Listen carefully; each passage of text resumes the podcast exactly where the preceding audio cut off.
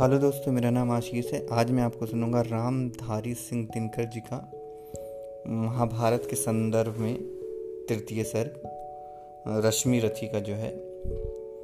उसमें क्या होता है, महाभारत युद्ध होने वाला होता है तो पांडवों की तरफ़ से एक संदेशा जो है, वो दुर्योधन को देने जाते हैं कि युद्ध कोई विकल्प नहीं है। युद्ध को त्याग करके एक आपसी सहमति से किसी निर्णय पे पहुँच के इसको रोका जा सके। उसके संदर्भ में है उन्होंने बताया हुआ है। संदर्भ ये है, जो कहानी उसमें उन्होंने बताई बहुत ही कमाल की बात उन्होंने बोली है। सब आपको पसंद आएगा। मैत्री की राह बताने को, सबको सुमार्ग पर लाने को, दुर्योधन को समझाने को, भीषण विध्वंस बचाने को, भगवान हस्तिनापुर आए, पांडव का संदेश लाए दो, न्याय अगर तो आधा दो। पर इसमें भी यदि बाधा हो तो दे दो केवल पाँच ग्राम पाँच ग्राम मतलब पाँच गाँव। रखो अपनी धरती तमाम, हम वहीं सुखी से खाएँगे, परजन पर असी न उठाएँगे। दुर्योधन वो भी दे न सका, आशीष समाज की ले न सका। उल्टे हरि को बांधने चला जो था असाध्य साधने चला। जब नाश मनुज पर छाता है, पहले विवेक मर जाता है।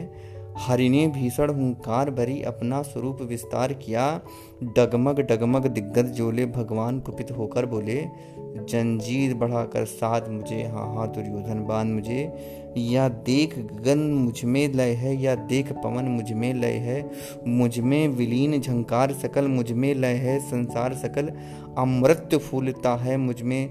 संहार झूलता है मुझमें, उदियाचल मेरे दीप्त भाल भूमंडल वच वच स्थल विशाल, भुज परिधर बंद को घेरे है, मैनाक मेरु पग मेरे हैं। दीपते जो ग्रह नक्षत्र निखर, सब है मेरे मुख के अंदर।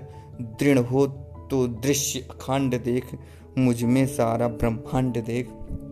चर अचर जीव, चर अचर नश्वर मनुष्य सुरजात अमर। सतकोटि सूर्य, सतकोटि चंद्र, सतकोटि सरित सर, सिंधु मंद्र। हाँ हाँ दुर्योधन पान मुझे हाँ हाँ दुर्योधन पान मुझे। सतकोट विष्णु ब्रह्मा महेश, सतकोट विष्णु जलपति धनेश, सतकोटि रुद्र, सतकोटि काल शतकोटि दंडधार लोकपाल, जंजीर बढ़ाकर साध। इन्हें हाँ हाँ दुर्योधन पान मुझे। भूलोक, अतल पाताल देख, गत और अनागत काल देख, या देख जगत का आदि सृजन या देख महाभारत करण, मृतकों से पटी हुई भू है, पहचान कहाँ इसमें तू है? अंबर में कुंतल जाल देख, पद के नीचे पाताल देख, मुट्ठी में तीनों काल देख, मेरा स्वरूप विकराल देख। जन्म, सब जन मुझे से पाते हैं, फिर लौट मुझे में आते हैं। जिया सिकड़ की, ज्वाला सघन सांसों में पाता जन्म पवन पड़ जाती मेरी दृष्टि जिधर हंसने लगती है, सृष्टि उधर। मैं जबी चूमता हूँ, लोचन छा जाता चारों ओर। मरण बांधने मुझे तू आया है, जंजीर बड़ी क्या लाया है?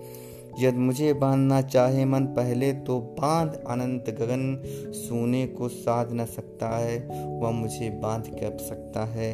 हित वचन नहीं तूने माना, मैत्री का मूल न पहचाना। तो ले मैं भी अब जाता हूँ, अंतिम संकल्प सुनाता हूँ। याचना नहीं, अब रण होगा, जीवन जय आपकी मरण होगा। टकराएँगे नक्षत्र निखर, बरसेगी भूमि पर वृद्ध प्रखर। फड़शेष ना का डोलेगा, विकराल काल मुँह खोलेगा।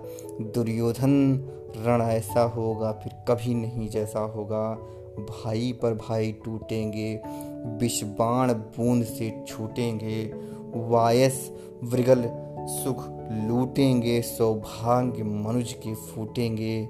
आखिर तू भूसाई होगा, हिंसा पर परदाई होगा। थी सभा, सन सब लोग डरे। चुप थे या थे, बेहोश पड़े। केवल दो नर ना घाते थे। धृतराष्ट्र विधुर सुख पाते थे।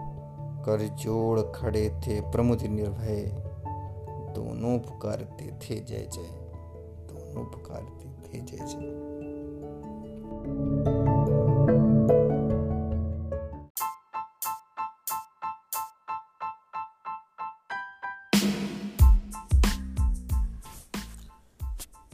मंदिर महीद बंद कराकर लटकाया विद्या विद्यालय पर ताला। सरकारों को खूब बाहर धन बरसाती मुसाला डिस्टेंसिंग की ऐसी तैसी लॉकडाउन को धो डाला, भक्तों के व्याकुल हृदयों पर रस बरसाती मधुशाला। बंद रहेंगे मंदिर, मस्जिद खुली रहेगी मधुशाला, ये कैसी महामारी है, सोच रहा ऊपर वाला। नशा मुक्त हो जाता भारत तो कैसी चलती मधुशाला? व्यवसाय रुका है उन गरीबों का जो नोट की जपते थे माला। नहीं मिल रहा राशन पानी, मगर मिलेगी मधुशाला। बाढ़ में जाए जनता, बेचारी दर्द में है पीने वाला। आपत्ति नहीं जताओ कोई, खुलने दो ये मधुशाला। कोरोना मुक्त होगा भारत जब ठेके पे चलेगा त्रिशूल और भाला। मेरी विनती है तुम सबसे गए, घर जाए कोई मधुशाला। वापस ना आने दो, उसको तुम बंद करो, घर का ताला दुनिया है बर्बाद। दुनिया है बर्बाद और इन्हें चाहिए मधुशाला। घर पे ही रह लो पागल, लोगों न बच पाएगा वो रखवाला। मंदिर मस्जिद बंद पड़े हैं, मगर खुले हैं मधुशाला। ये कैसी है महामारी जो सोच रहा ऊपर वाला?